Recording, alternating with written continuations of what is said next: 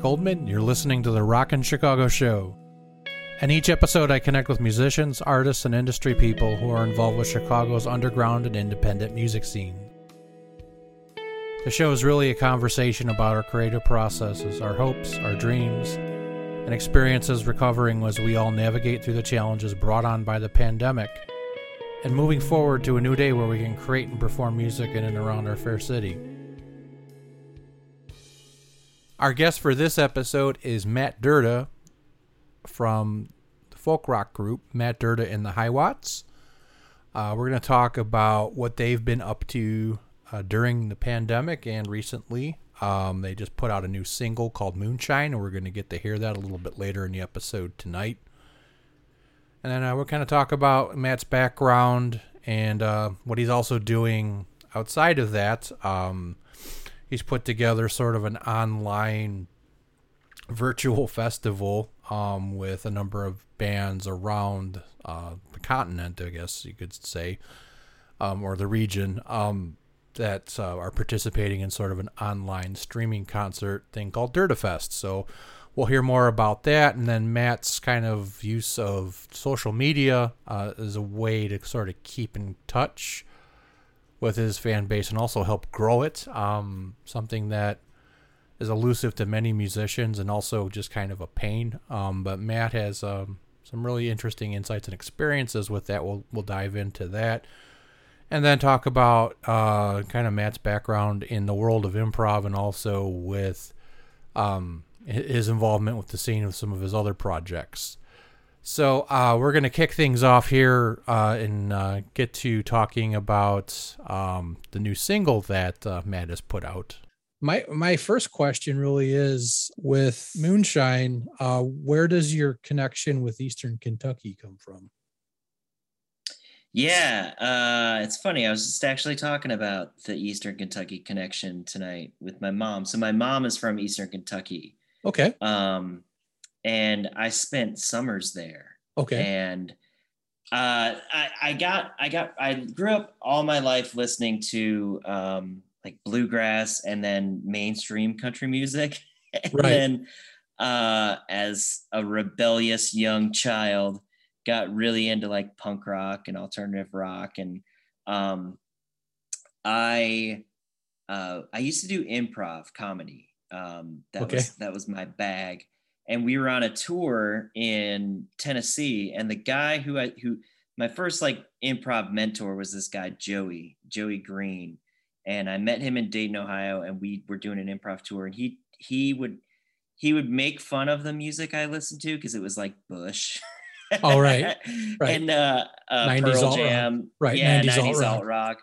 Yep. Which he he went to high school in the 80s. So it was just like that was all based off of my stuff. Like that Right. kind of yeah, but generational learned- humor.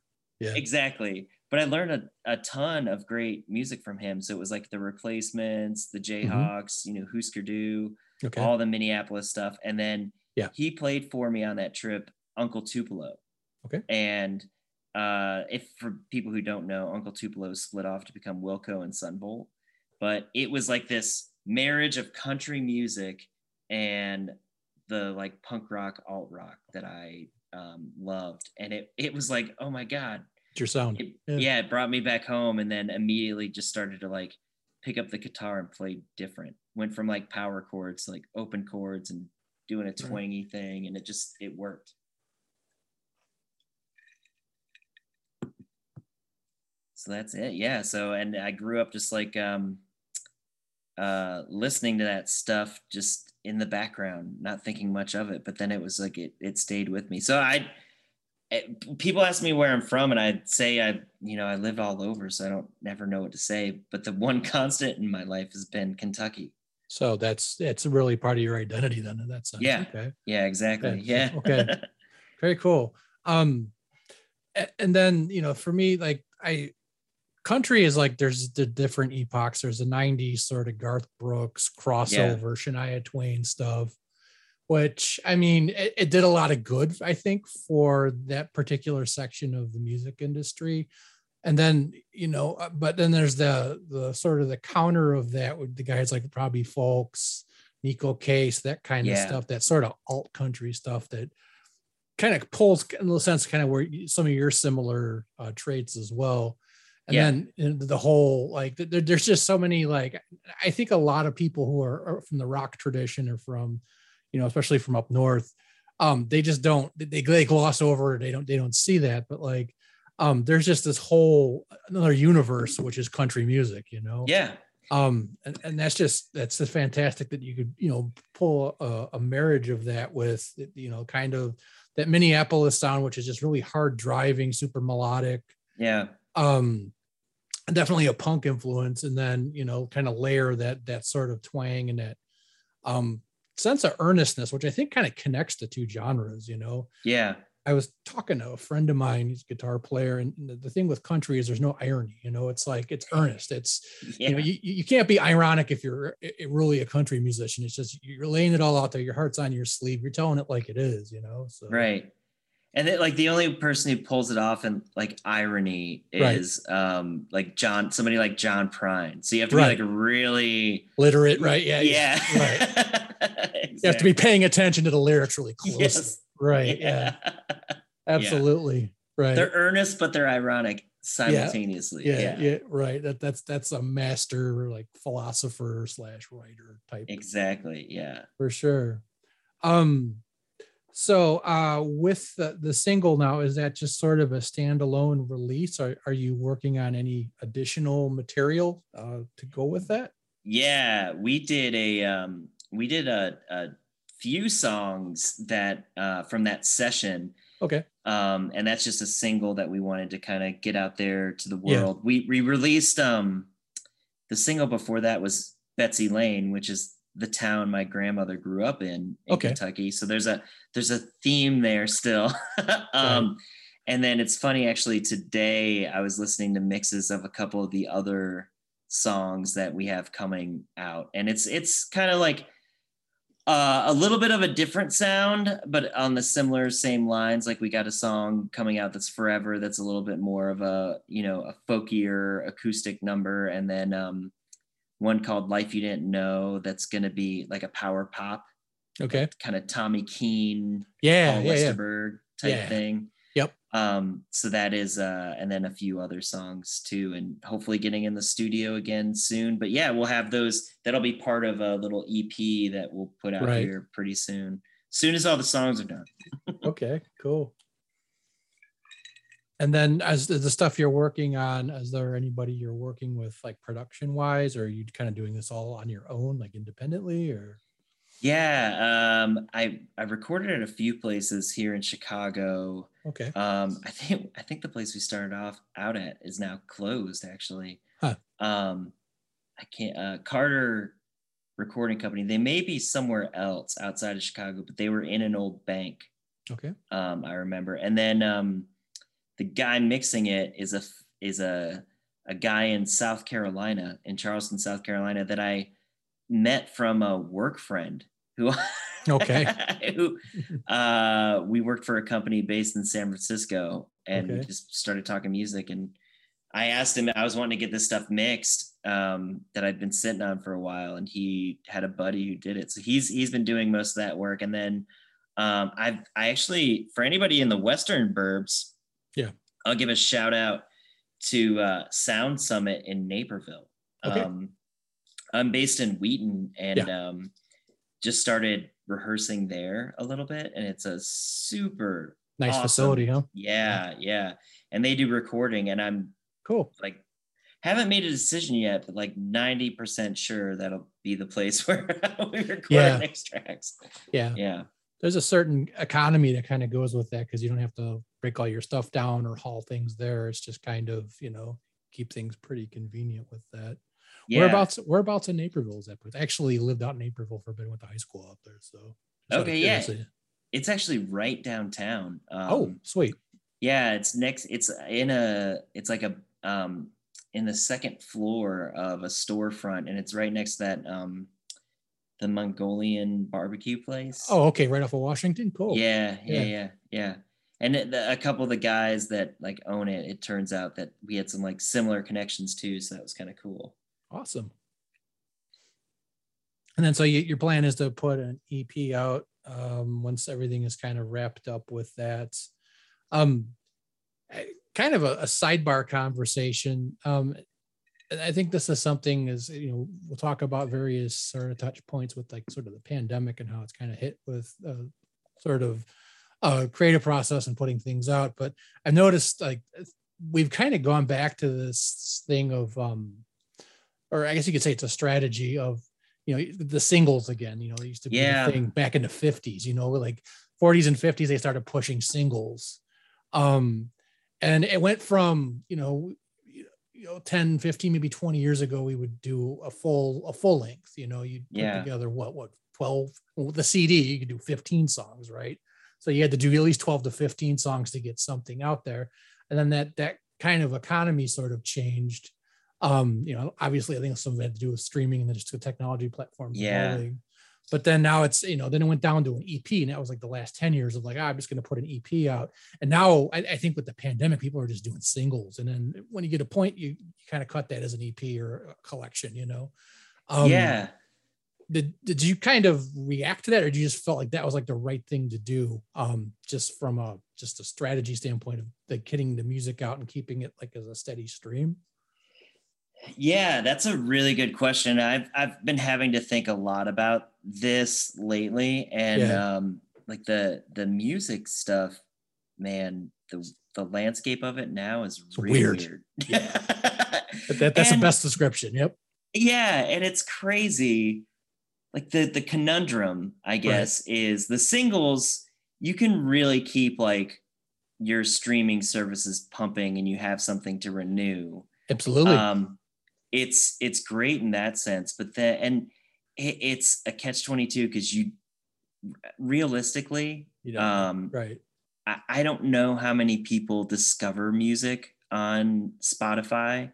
Right. Um it the good thing is is like there's a great music community especially through like social media where Yeah. everybody listens to each other's music and it really helps because it, it gets the plays up and yeah. it keeps a steady stream going and you kind of you kind of stick it to the man in a way a little bit. Yeah. Um but also it's way like bandcamp's like way more effective. Like oh absolutely. Yeah. Yeah. That's that's uh, trying to make any kind of revenue or return on your investment of studio time writing etc yeah, I, mean it all has to come from bandcamp. It's just the, the the margins are there to actually support some of that in some extent right? Right and i've, Um, I've had way more success on bandcamp with like albums. I'm almost wondering if like yeah. albums are gonna make a little bit of a comeback from band because it's it's way more fun to buy as a fan an Yeah. album on bandcamp friday uh oh absolutely yeah and it's way better for an artist too. And, and you just feel like you're you're getting something more substantive too as opposed to a single yeah. right which is like all right it's a, what, a buck usually right? You know Right. okay and you know you know bandcamp takes its cut of that. So um and then by the time you know it's just it, it's it's it feels very granular and atomic. Yeah. Um going back to your your one point about do people discover new music on the streaming platforms um this is something that what without what i do um i've been kind of testing that out really. And it's a pretty divided camp from what i've seen and a lot of it's generational like yeah. people who are under the age of 40 typically use spotify or they'll use apple music um to kind of share things or, or check things out or look for stuff you know yeah uh, and then anybody over the net, you know, if they're going to do streaming, they're going to go to YouTube. Which yeah the irony is, is Google pays the least out of all Yeah. of those streaming services in terms of royalties, and yeah, the the hundredths of a cent of a stream it pays. Um, but that's kind of where the divide is. Um, but I've seen so many groups like on Facebook that are just dedicated to music sharing. And, and it's very genre organized or you Mhm. know genre by subgenre. There's different shades of metal or different shades of punk that do that. And, and it cuts across all generations too. So i think there is an audience out there that the challenge is is to try to find those groups.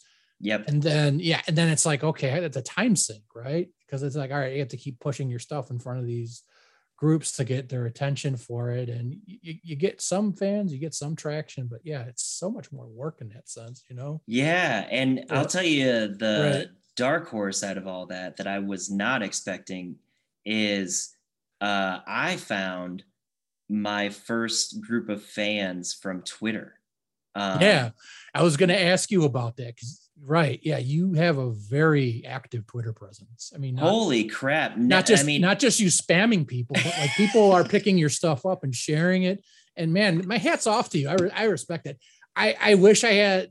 It's not a time thing. It's like I have my own musical projects. I'm doing this, and I- I see what I mean. You've actually given me fans for Rockin' Chicago off of sharing a couple of things when we started talking. You know, and but man, you you do you uh, that that's that's something. You know. Thanks, man. I Yeah. I it I never I I guess I had some time on my hands. Um uh, is I mean in a Yeah. weird way like we had a baby back last November and Oh, so congratulations! Right. thank Yep. you. Thank Yep, you. So I was just like up Yeah. late at night Yes. and I I had no joke I think less than 300 Twitter followers at the time. Right. Right. And I used to get traction the most from like Facebook right. and then it and then like that kind of um, dwindled. The algorithms change, and you just got to keep up with it. yeah. and- that's that's it. Right. I got I started to get a lot of traction on Instagram, and then those algorithms change as soon as Facebook bought them. And so I was like, I haven't really ever tried too hard on Twitter. I'm just gonna and I, I it clicked with me. I was like, oh Yeah. yeah, nobody's caring what I do. nobody, Right. nobody cares. They Right. want to talk about themselves. So I started asking like music Yeah. questions Exactly. and then you think about it it's like uh, people are volunteering information about themselves and the music they like it makes it Yep. really easy to be like Oh, oh, okay, you're right. a fan of the replacements like yeah. here you go um So- but Giant it's- test group. Yeah. yeah exactly and uh, Yeah. the funniest the biggest thing that has come out of that is like i every time i've played a show up until this point it's like you get your friends to come out you'll get people who like right. know you personally and like you or like another band you're playing with like the Yeah. people there will be like oh Right. it's really good Yep. Yep. um they might buy your stuff but the very first time was last weekend we played at the law office in yorkville yeah. Yeah. a guy and his wife traveled all the way from champaign urbana to Damn. see to see our show because he discovered my music on twitter and that was like the biggest deal for me that's that's a payoff, man. That's Yeah, great. yeah. Yeah. and they were there was like five people there because we we played Right. at like midnight.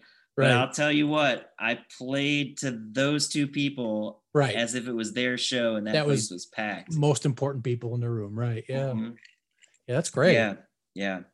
So it's been it's been good for me. I know Twitter cannot be the greatest of places, but I There- there's a lot of nuance to it.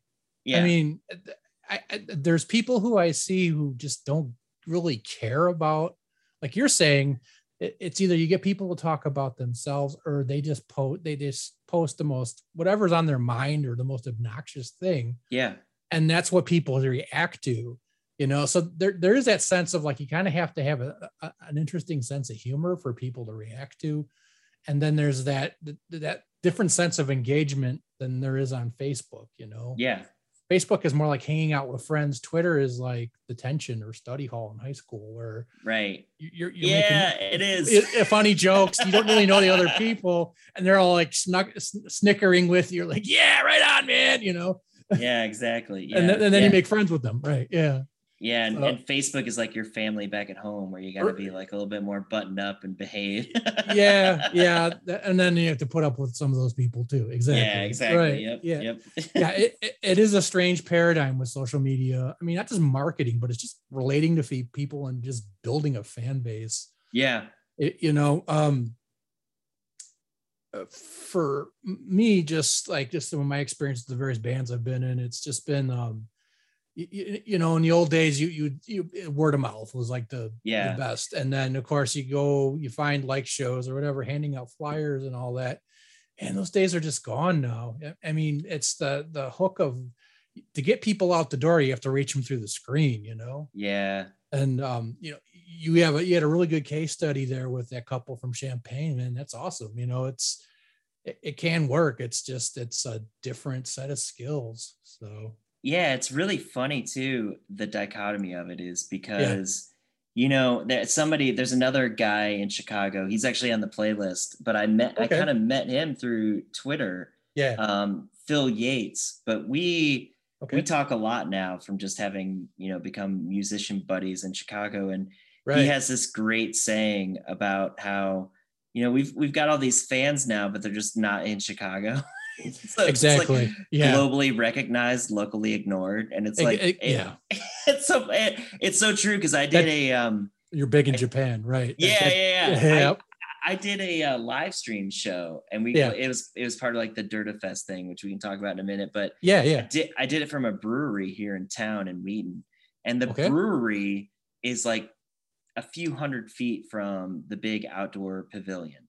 Right. And the night I was playing, and I did this whole like storyteller show. So like the stuff about Kentucky, like I was I was Right. telling the stories because they're all based around like my grandfather's life. So I told the story from like beginning to end, Okay. and it was like an hour long show, and I live streamed it, and there was two people in the audience. Um, they, you know, people came and went, but like for the most part, like on average, I would say two. And Right. the, the cover band playing up at the pavilion that night just had the place packed. Yep. And so it's it's kind of funny you're sitting there playing for two people. Meanwhile, the live stream has people in Ireland, New Zealand, Canada, and like I'm Yeah. literally I see my band camp like getting Yeah. pinged while Yep. playing. It's just like, man, if people only knew. Right. Yeah. The way, way to teleport yourself to those different countries, like on the cheap. Though, like, okay, Right. you want to you want to hear me? I'll play in your living room. That's cool. It's Yeah. fine, And I kind of knew. Yeah, yeah, yeah. I was like, there's not gonna be a lot of people there. I'll No. put this out there for my friends. Was was that out of Dry City? yes. Yep. Okay. So yeah, six degrees of separation. So I had Mick Dempsey on a few weeks ago. I think he worked there. Yeah. Um, but I think it was right after I started talking to you. And then like he saw because I, I keep a roster up on my uh, dry erase board at my studio of who's coming in or who I'm talking to. And he's like, Oh yeah, Matt Derda, that guy's cool. I, I he was just in and you know, all conversations is kind of um pointed to that. But um anyway, uh that's kind of one thing I, I kind of noticed is the the venues themselves are changing. Yeah. Uh, so the, the whole concept of playing at a brewery or uh, you know a brew pub, I guess, as it really properly is, is kind of a new new paradigm now coming into this. I mean, it was kind of picking up before, but I've seen more Mhm. places and more so out in the suburbs where they're they're putting shows out like that. Is, is it a lot easier? The barrier barrier to entry to like get like a, a show booked at like a brew pub is kind of is it any easier than working through like a talent buyer at a venue? Oh my God. Yes.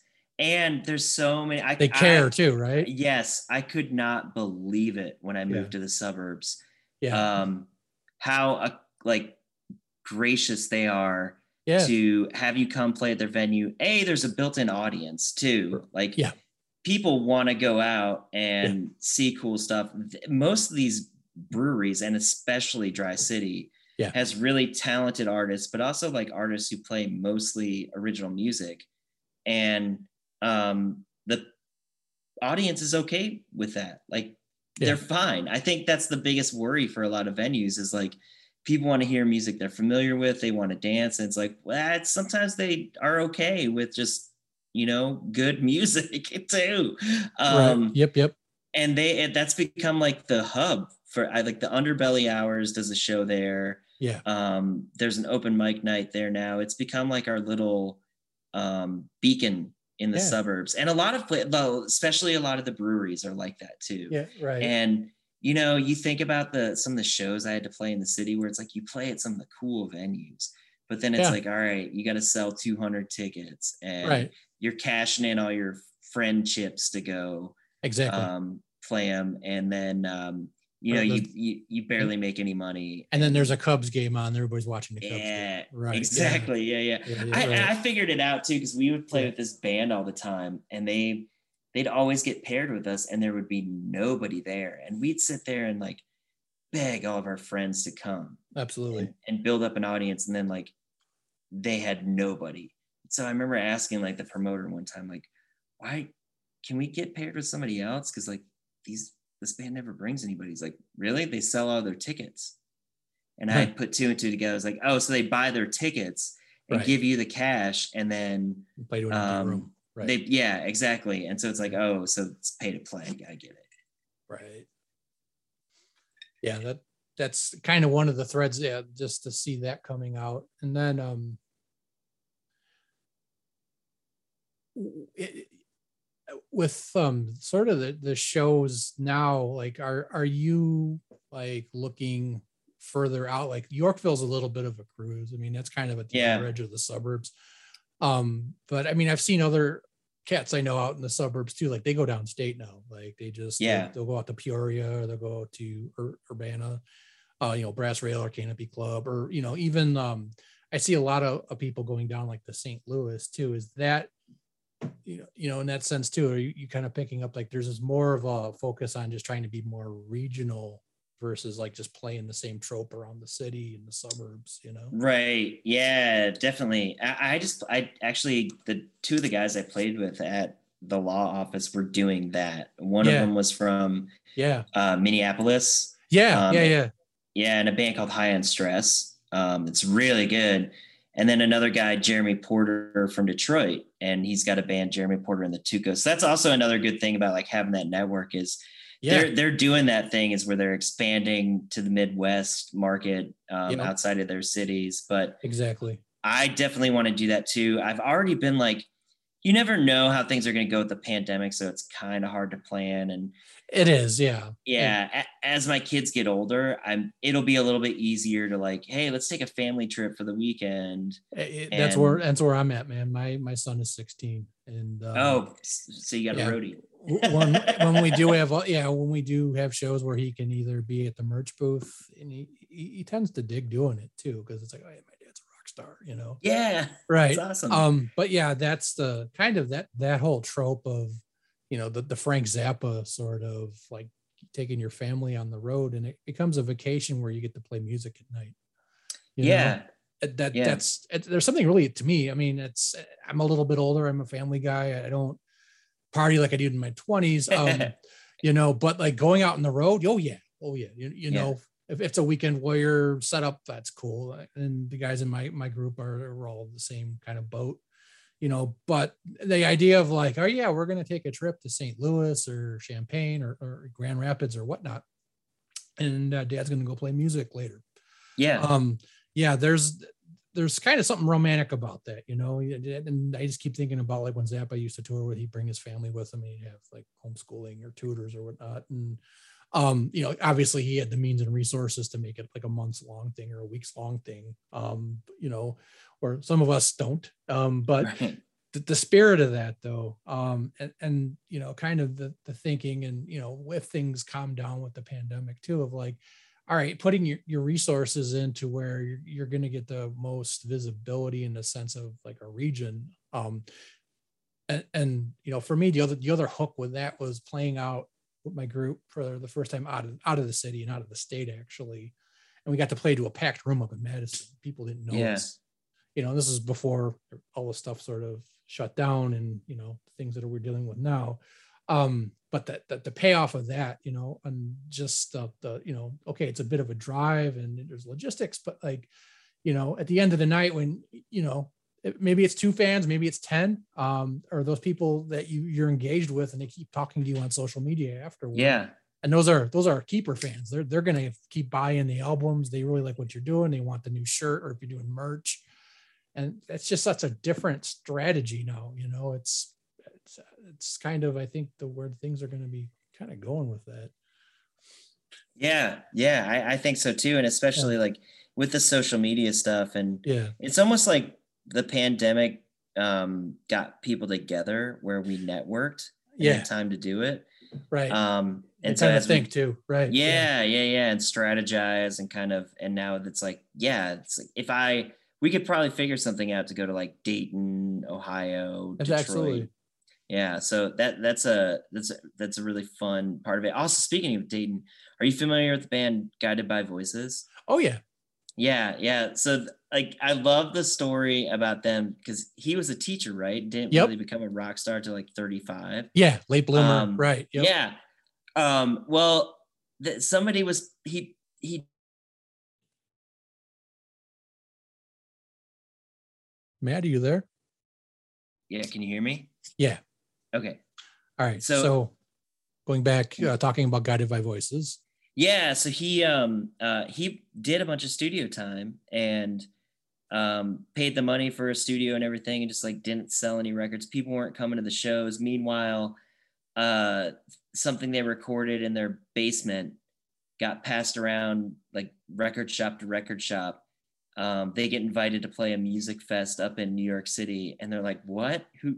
Like, nobody knows who we are." And it was like a packed, sold out show. Right. Back in Dayton, like they're playing at the Right. uh, Whatever know, down the street, right? yeah, it's- nobody's there, nobody Right. cares. And Yeah. of course now everybody's like, "Oh, I was there when Guided by Voice before Guided by Voice got big." It's like, Really "Oh, broke, really? Were you?" Yeah. but I love that story because I always feel like, yeah, if I leave and go play shows, like that's gonna happen. Like I might find that there's secretly people have been listening to me. That's true. Yeah, that's the work of it. So um that kind of brings me so we're talking about your the network effect that you know uh we're kind of alluding to uh what was the whole impetus with Derdafest? Is that kind of the sort of what you were kind of doing with kick putting that together as sort of a yeah, kind of a, Yeah. a regional or national live like a live streaming type thing? yeah it's it it kind of started off half as a joke because we we established this awesome music community on twitter and Yeah, yeah. got some really cool bands and fans and so you know the fans are all over the place the bands are all spread out to um you know canada and texas and everywhere else in between and so somebody was like we need to get a music festival going and um you know everybody was kind of like yeah that'd be awesome and then uh so somebody kind of uh, was like well we gotta we gotta get our guy Derda. It's gotta be Derda Fest. He's gotta put it together. Um so i was He's thinking about yeah i was so it just started being called Derda Fest. People started sharing the hashtag around. And i was like i do not have the time and Right. energy to put together a massive festival where all these people come in from various places. And i was like you know what? Let's do it. I'm going to do a virtual thing. And um, I, I actually, ha- I, I kind of wanted to do this pre-pandemic. Yeah. Uh, and it just worked out that now people are actually doing live streams. Yeah. And it's, uh, it's working. Yeah. So I, I, I originally came to Chicago to do um, Second City. I, like I said, I did improv yeah, yeah. so how do i how can i take like my music and that you know performing background and put together a show so i wanted to do something that was similar to like almost like 120 minutes or something like that or like a late night talk show where Right. um it's almost like a um like a variety show like i'll i'll talk a little bit i'll tell some jokes Mhm. and stories and then have a guest on we play music um the first one we did was with uh stuart gersman of this band bottle cap mountain from austin texas and they're incredible um so uh um it went and it went really well we had um uh this guy who was just a fan, not a musician, just this guy Jeffrey, who came up with the idea for the fest on. He was a guest, um, and he was awesome. Yeah. Uh, and uh, then the next one I think is going to be with a band from Canada that I I know called Elephants and Stars. Okay. Um, and that- that's gonna be sometime in October here, pretty soon. And then we're gonna have, um, I'm, I, you know, I I'm gonna start building it up and trying to have as many people on as possible, especially some local sure. Chicago acts. But um, and then paired too with like the people we've met around. There's another Canadian band, Trailer Hawk. I'll have them on. Um, Bubble Made Imagination from um, Columbus, Ohio. There's this band called the Negatrons in uh, North Dakota. Um, so yeah, we've got big plans, and we're gonna hope to keep it going. That's awesome, man.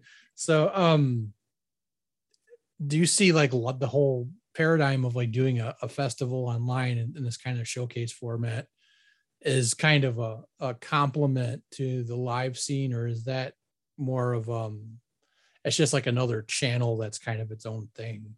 Yeah, it's kind of like it's another channel at its own its own Yeah. thing. That's And, that's an um, area I just haven't spent spent a lot of time in, and a lot of it's Yeah. just my own personal time. I haven't like I know a lot of people have done live streaming events over the pandemic and all that. I'm more out of curiosity gets. Yeah, because I think nothing will replace the energy Oh no. of a live show for sure. Yeah. But it's uh, like the way I think about it is Yeah. like this whole same thing is like I if there like fortunately there's an audience and um I'm hoping like the audience can bring in like the audience from online will bring them into the door for the live show like it did with the guy and his wife from Twitter who came to see me play exactly. um and it it gives a little bit like this is gonna sound a little like i don't i don't know how to phrase this into not sounding like a conceited dick but um like my personality is not necessarily going to come through so much in my music and i'm not like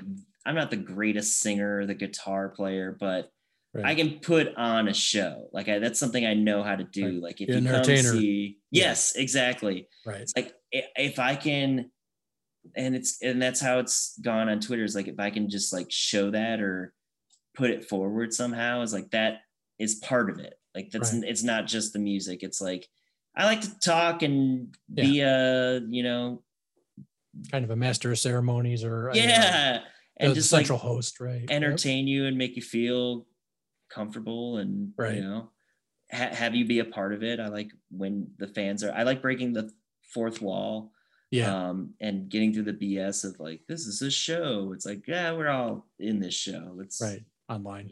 yeah Exactly. yeah That's cool. So yeah that's that's kind of my philosophy on it Awesome. Uh, so getting back to the idea of like kind of having a, a revolving cast of uh, people you've worked with, um, what was kind of the inspiration with that? yeah uh it's kind of started off as necessity Okay, you just need people to play stuff, right? Yeah, yeah. yeah yeah yeah like uh i started the band. It's it's so funny how everything came full circle because um i got when i was getting back into music and decided to start a band we had a band for a while in chicago called the disappointments. Okay. um and the guy who started it with me was joey from improv. He Right. had moved to st joseph's michigan. And so we would go we'd go back and forth. So i'd go um, jam with him in michigan. He'd come to chicago and then we it was like i mean he's he will drive any distance no problem we did a show one time at the elbow room hmm. on a sunday early evening he drove up from kansas city where he lives now Just to play the show. um, just to hmm. play the show. Got hmm. there like an hour before the gig. We played the show, and he said, "All right, guys, see you later." And he drove back to Kansas. so, an hour and a That's- half, two hours is no That's big deal. dedication to craft right there, man. Yeah, e- exactly. So I started it with him, and then we kind of went through like a revolving cast of um, guitar players and drummers, and he was the bass player, and we wrote all these songs together, and like finally landed on a drummer, and um, it just kind of changed over time, and um, I eventually changed, like started something new as my sound was like kind of changing to be more folk rock Yeah. to Matt Derda and the High Watts. And part of the reason why I named it that was A, like it's so hard to come up with a band name that's not already taken or, Right. you know, by even something that's non music related. Right. So nobody has my name uh, that's a musician really. So that was key. And Yeah. then um, it was also too, I didn't like doing the whole, like when I play solo, because you also end up playing a lot of acoustic gigs at breweries and coffee shops. Absolutely. Right. Right. Yeah. So I got really tired of the um, like Matt Derda of the disappointments and trying to like explain Right. that. Like, by the way, I've got a band. Like, um, you won't be able to find me. So uh, I figured it's like that's a good way to be like, oh, if it's if it's a solo show, it's just Matt Derda, and then if it's a band, it's Matt Derda and the High Watts, and then no matter what, if they go search for you on any music platform, they'll find you. Exactly. Uh, yeah, and then also just like availability as people's schedules change. It was just like I started playing with different people, and it's like, okay, who's Yeah. available for this gig? Let's put the band together, and then it's also people don't have to commit, and right. it's not like a weird thing of like, oh, we're having this guy play this show. It's like, yeah, everybody plays whenever they're around. So w- with that, I'm just kind of curious, like with the cre- your creative process. I mean, do you have stuff kind of sketched out, like with pre-production or charts, or like just you know, as people come in, how you know, how do you work with like different people doing different things, or you just kind of use references to different songs that you might be kind of inspired by, or Yeah, we have a um we've got like a um we've had a pretty consistent drummer, which has Okay. been helpful. Yeah, that's key. Yeah, right. Yeah, exactly. He Yeah. um uh a lot of the people I've been playing with, fortunately, I've been playing with for a while now. So, So they already know you then, right? Okay. Yeah, exactly. And then like kind of the way the process works is I'll either have something kind of like done and I'll I'll I'll kind of like record it and send it to them, like do a quick little demo to a click track or something. And shoot it their way to kind of let them know the um, styling and timing and um, the structure of the song so it's a little bit easier. They have a point of reference and then other times i'll have like a riff or half of a song and it's like can we jam on this? Because i need to figure this out. And Right. They'll help me kind of work through that or like And they can put a stamp on it then too. right? yeah, Yeah, yeah, yeah. and I'll, I'll have like a, a riff and it'll be like i have no idea where this is going but throw me a beat let's see what we can come up with and it might be something totally different from what i had originally planned um, but uh um yeah that's kind of that's kind of how it's been going for the most part Okay, cool. Yeah, that's um it's just cool to have like that kind of expanded group that at least you, you have some familiarity with and you know people you kind of have a pre-established relationship with. Uh, one other thing I was curious about too, so kind of going back to you mentioned about doing like improv and comedy. How did you get from improv to being a musician? Like what was the the sort of the draw out of that? um that's a very good question because it, it just kept flip-flopping so i played Oh, I okay. played I played guitar first, um, and pretty much knew power chords Yeah. and um, played a lot of Nirvana. Nirvana Yeah. was my thing back in the day. yeah, yeah. Um, I had to I it, I got to just my guitar playing got to be so Nirvana-y that I had to stop listening to it because it's like I It beca- just it can't- became a bit. yeah, yeah, exactly. It became a bit. So then I started doing um, improv in high Okay. school and Yeah, soon thereafter. And that kind of took more of a focus. I was really enjoying that. But Okay. then at the same time, you've got this guy who's like a huge like music fan you're doing Right. improv with. So everything was still music anyway.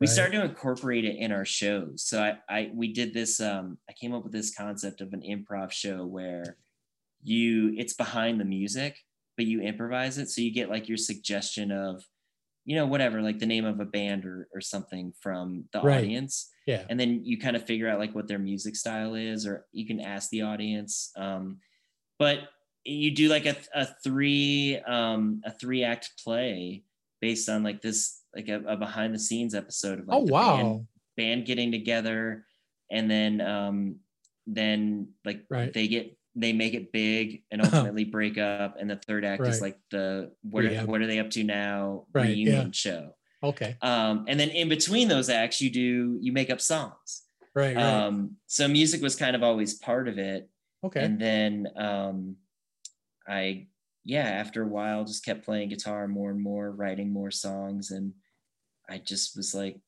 i think i want to do this so the the two facets that well, it's the one facet that plays to both is the the sort of the role of the storyteller. I mean, Mhm. he's a comedian and then as also as a, a, singer, songwriter, musician.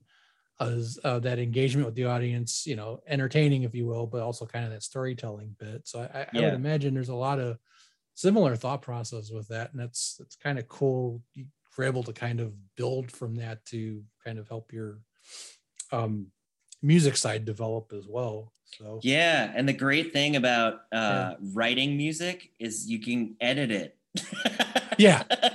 yeah, Im- im- improv im- it's improv.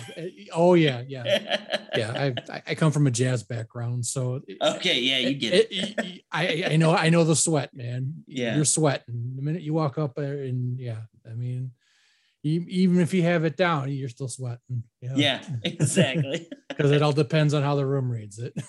yeah, yeah. That, that's cool. Very cool. What's your process like with your band that you got? How do you guys write music? Um, we're we're we've evolved over different it's different kind of paradigms with that. Um, some of it it comes out of just jamming. Um, the Yeah. bassist and I, I play with, we we've been just jamming informally for the last 27 years. Um, and we're, at a point now where there's almost like you, you know you know somebody well enough it's almost telekinetic what you're going to do. Yeah, and so some of that's the, the reading the cues you know he, he knows what my kind of go-to phrasing is for things like for an improv section like or for jamming over a progression that's typically how it kind of starts.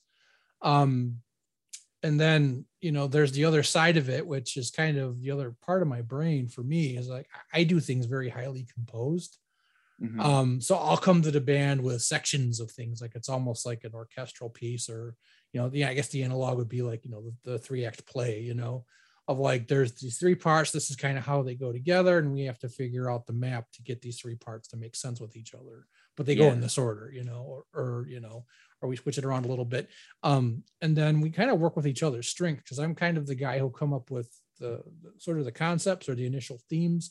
And my buddy who's the bassist keith um he- he's really a gifted arranger. Like he could take a piece and kind of peel things away or kind of finesse things a little bit to have it make sense you know where Yeah. I, I can't think in those kind of corners. Um you know and then you know with the rotating musicians we've had a number of different drummers. It's almost a spinal tap trope with us. Um the guy we've been with now um it- he- he's been great. And he- he's just really like super highly energetic. Um and he brings like a completely different energy to the other people we played with. Um and so we have to kind of write to that too of like all right you don't want him to get bored you know? Um so we have to we play all instrumental music. So there's that of like all right we have to you know people see like technical music or jazz based music or you know um they either want to dance or, or they want to see you bleed you right. know? Because they, they, they want to see chops. They want to see oh hey, he's going out in an edge with this or oh wow that was you know or it's you know it's a clinic you know? It's like okay so the guitar players are showing up like I, you know got to pull something out of my ass that's going to be interesting um so there's all these different kind of precepts that kind of go along with that performance side of it with the improvisational bit. Um but there's always the, the, the core of it has to be a good tune. Like yeah, a lot of instrumental music you hear and it's not just now. I mean it's always been a problem with instrumental music. If it's not well written if there's not a hook there's not a melody it's there's no point to it i mean Right. there's no if you can't walk away hum the tune hum the the chorus or the head or whatever or a bit you know then um those people aren't going to buy your music online or they're not going to go and stream you or look you up or any of that so that's that's also kind of one of our things um but what we've been doing so we, we had to kind of take off during the pandemic um just yeah. We very- did too. Yeah, that there was just no way for us to rehearse together. There's a lot of risks, you know, families, you know, some of us have are have uh, caretaker roles with people who are immunocompromised, right. and it, it's just the risk was way out, way outweighed anything else for a, a few of us. So we just stopped for 18 months. I mean, and I wrote stuff and we're getting to it, but um, but we we got back together a month and a half ago, and um, it's like, all right, let's just do some standards. Let's just go through some repertoire tunes, stuff we played in the past, stuff we played with other lineups, you know, and or let's bring some new, like just stuff we haven't written, stuff that's uh, you know jazz standards or whatever we can kind of interpret. And it's been a very healthy process because it got us to think with different parts of our brain muscles, you know, like just kind of looking at things through a different lens, um, and re-engage kind of that improvisational language too, and kind of develop that again because that's kind of a cornerstone of our life show is being able to do that. So, um, so just enjoying that, you know, and not have the pressure of oh, we gotta get an album out. You know, that, that's on the horizon, but it's like I, I want to get the band like we're cohesive again, and we're we're kind of talking to each other musically before I start dropping pieces on them. You know, of like, hey, this is the you know, we, we did an EP in 2019 and then we got been doing our waiting for a follow up to kind of come in, and, and now it's time to start working on it. So it's like, all right, we have we need to be more gelled before we start tackling this material, and also getting some inspiration. So yeah, Yeah, that's been a huge challenge for us too. Is um Yeah. we pre-pandemic we were like we were getting tight. Yeah. Um, and then it's been like getting the rust off. It's we're trying to get back there, and there's there's been a few opportunities that have come up, or like a few things we we can oh yeah, Yeah. Um do like some video and stuff like that. And it's Yeah. like ah, I want to hold off. We're not we're not tight enough yet, and I don't Yeah. want to like right, I don't want to force it. yeah. And that's been that's been hard. That's been really hard because I want to do some like we have never done a music video, and we like I want to try to get a live performance, but I also want it to be good. Like I want to Yeah. we, we crush it. video i think with the pandemic has become such an important channel for um like a, band's image now. Yeah, because that that was the medium to get your stuff out there whether you were live streaming or if you were trying to put together and produce stuff. Yeah that that's kind of table stakes now you know not even Yeah. mention it. Like i even think about we did a show up in rogers park. We, we just played up at a beach that was a very informal diy show. And we got video of that too and it was it wasn't anything super polished but like just having you know a good 30 second or a, a couple couple minute clip of something that we could share around um that was kind of part of the the deal of like all right we're going to do this show but we need content still you know just be Yeah. or whatever um because that that's the stuff that really i mean people that's what stops the scrolling you know when they see Right. movement or they see something that looks cool you're doing something you know yeah um Yeah, I- I, hear you on the music video thing like we, we've actually basis and i hired a, a video company to, to do like some playthrough videos of us doing stuff and keep it as b-roll and, and maybe bring that in for things. But yeah that's that's like um there's something to that where it's almost as rewarding as it is trying to put together a show and kind of run up to a show or a tour um of like actually having a properly produced video where you're like and then kind of all in in the same sense of like you're putting out something for your album or your your tune or whatever you know right. Yeah, yeah yeah yeah. yeah, exactly. And one day I want to do like a full, Yeah. a full live performance. yeah Capture that on video somehow. We'll see. absolutely yeah We'll see. for sure um yeah that, i think that's um to, kind of coming off of this i don't really have much else to really talk through with you um we, we got a good amount i think about 45 minutes worth stuff um Cool. Yeah. if there's anything else like you want to talk about so we talked about kind of your upcoming plans and i'm going to edit this down too like a little bit Sure. over the weekend so i'll probably kind of resync re um, order some of the conversation um so that it's a bit more of a flow because we talked about like the band stuff and then creative process and all that So, Yeah. um do you have any other things like coming up sh- you, that you want to like kind of sh- uh, promote or shout out yeah. to Yeah, So there's a, you- there's a couple, just a couple. and They'll be super quick too. yeah Uh, yeah so what do you got going on Uh, yeah, one of them actually ties back to our conversation about like guided by voices and yeah albums and getting music out there. So uh, Yeah. another thing that I I kind of always wanted to do anyway. Yeah. Uh, during the pandemic, and it was the uh, perfect excuse to do it during the pandemic. Is I've always wanted to record like an album in my basement. Right. Um, like Okay. guided by voices. I'm a huge fan of like that lo-fi sound. Like I Yeah. love Paul Westerberg's solo Yeah. stuff where he yeah recorded it in his basement. I don't know why. I just like that sound. I love Dead Moon. Yeah. Um, there's a certain warmth to it, you know. yeah, kind of, uh, yeah, and rawness. Yeah. Yeah, yeah, yeah. So I I always wanted to do that. So I finally did it um, and recorded a mix of like songs I wrote, old traditional folk songs, and a couple covers with like Oh. my own takes on them. Okay. Um, there's a Neil Young song on there. There's a uh, a replacement song that's like wildly different from their version. oh, And, nice. Um, I do some murder ballads uh, Okay. from like the 30s and 40s, um, and Okay. then some songs I wrote. So, uh, and that's available now only exclusively on Bandcamp. It's called Self Isolation, um, and it is uh, so. I think uh, if you head over to Bandcamp, you can buy the whole thing. Okay. It's uh yeah, I uh, I did the whole thing myself, all the instruments, vocals, mixing, everything.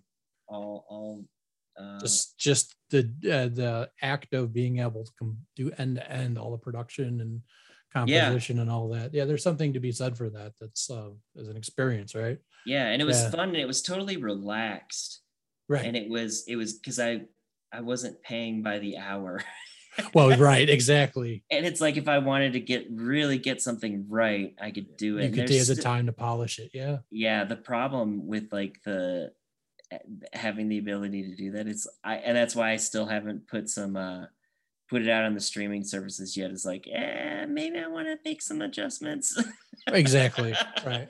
but we'll see and then the only other thing we have too is i think as of right now our only show on the books is going to be um at out of space in berwyn Oh, nice. I love that venue. yeah it's a really Yeah. cool venue Yeah, Um, Aaron's a cool guy, and you know, yes. people all work there super chill. Yeah. Yeah, that's January of 2022. So I think what we're going to do is I've got a lot of new stuff Yeah. and I think we're going to try to work out some new tunes. Maybe try to get a couple people in the band uh, additional and try to uh, play like a whole new set for that show. Okay. So it'll be kind of a, a nice, um, just paradigm shift of what people have, people who have heard you in the past, um, something completely fresh. Yeah, exactly, exactly. Nice. And and we can kind of take the time too. Like I'm Right. kind of hoping like uh getting ramped up for that gig and maybe not booking a ton in between then. Yeah. We can get tight, work on those new things, and then maybe do a little bit more, get some more activity out of that. All right, man. That sounds fantastic. So, um, Matt, it was great talking to you tonight. And um, yeah, um, you know, good luck with um, what you got coming up. And um, people can check out, uh, we'll have links to the stuff that you mentioned up on the feature page to go along with this episode. And um, everybody out there, thanks for listening. Matt, take care, man. Thanks yeah, so much. thank you so much. Thanks for having me on. It's great talking to you. All right. Cheers, man. Cheers. Bye. And uh, we'd like to wrap this up with Matt Derda, the High Watts new single. This is Moonshine. And you can pick this up anywhere on the streaming platforms and also on Matt Derda's Bandcamp. There will be a link to this on the feature page with this episode at rockinchicago.org.